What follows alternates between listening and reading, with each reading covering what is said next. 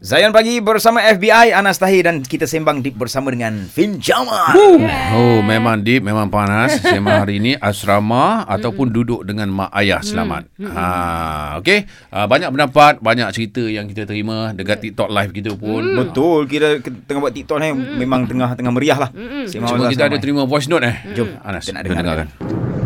Assalamualaikum uh, sahabat-sahabat pendengar Zain Pagi dan juga Assalamualaikum untuk uh, Anas, uh, FBI, Kak Fin. Uh, jadi pengalaman um, pengalaman mengajar saya uh, sesuatu di mana saya pun pegang pada prinsip yang sama dengan Kak Fin dan juga FBI. Saya takkan hantar anak saya ke asrama.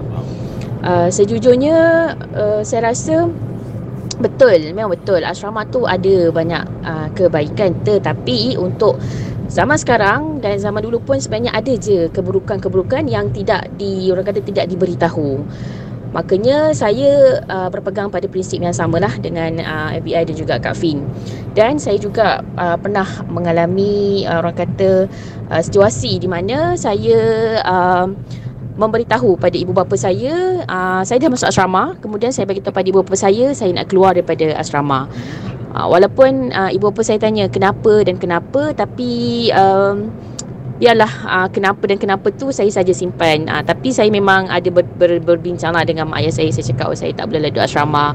Uh, saya cubalah divert uh, sebab tu kepada perkara yang lain lah sebab saya tak nak benda tu menjadi lagi serius. Uh, tapi Alhamdulillah uh, mak ayah saya uh, terima pendapat uh, pendapat saya untuk uh, keluar pada asrama dan saya adalah orang yang daripada asrama uh, berpindah ke homeschool uh, uh, bukan homeschool lah maksudnya berpindah kepada sekolah harian biasa lah uh, dan uh, in fact saya rasa saya lebih jadi orang lah bila saya dah duduk depan mak ayah saya berbanding bila saya berada di asrama.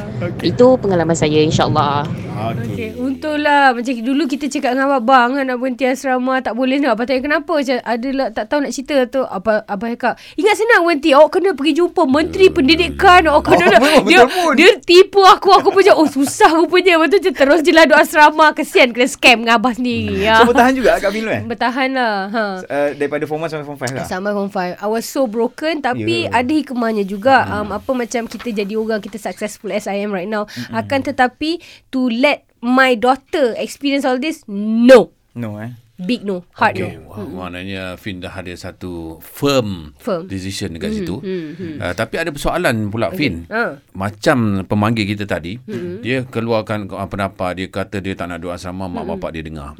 Tapi ada orang yang kata okey ini adalah keputusan mak ayah kau kena ikut. Okay, alright. So antara keputusan mak ayah dengan apa yang kemahuan anak tu. Mana satu macam mana kita nak seimbangkan tu? Fin? Aduh, itu susah lah. Macam sebab macam ada anak-anak nak duduk asrama bukan kerana education sangat pen. Ha, Baik-baik. tak ah sebab macam nak escape pada mak apa, rasa macam macam duduk rumah tak best and everything Faham. sebab ya kita kena fahamkan lain family lain kan. Ya, ya, ya, so itulah macam yang tapi at the end of the day yang kena buat keputusan adalah mak bapak jugalah. Kita kena betul-betul buat timbang tara. Tapi nak timbang tara pun susah sebab sekarang ni banyak sangat variable dia. Ha, macam dia bukan satu angle je tau. Ha. Lepas tu tanya orang ni Orang ni cakap macam tu Tanya orang ni cakap macam tu So tak tahu kat mana. Betul lah tu. Memang kena tengok kat keluarga jugalah Biar kadang-kadang ada yang jenis duduk dekat rumah pun Osak duduk dengan mak bapak ni. Bila duduk kat sekolah tu Warden atau cikgu dia bagi Lagi tu boleh jadi disiplin Kal- Ish, kan? ha, lepas tu macam ada juga parents cakap apa macam kalau duduk kat rumah lagi susah sebab kalau macam dekat rumah ni kita akan bergaduh je dengan anak. Bila Ah, cakap ni tak boleh ni tak boleh betul. Kenapa? Kenapa? Kenapa? Kenapa? Ha, gitu. Kalau duduk asrama dia wakilkan Hmm. Betul. warden je. Ya, so, betul, cakap tak betul, boleh. betul. Ha gitu. Ha. Saya sebenarnya ada satu soalan yang saya dapat Saya dah baca-baca hmm. sikit kan Tapi saya nak tanya dekat Kak Fin Lepas Ah. ni Pendapat ni eh, Pendapat dia Biasa ada mak ayah yang dah berpisah Atau terlalu sibuk dengan Oh. kerja kan Jadi diorang jadikan asrama tu tempat uh, Macam lepaskan anak-anak dari situ lah Ah, ah. Ah, pendapat tu kita tanya Kak Fin sendiri Betul lah. Macam mana? Hmm. Alright, selepas okay. ini kita sambung sama dengan Fin Jamal dalam Sembang Deep terus stream Zayan Destinasi Nasyid Anda.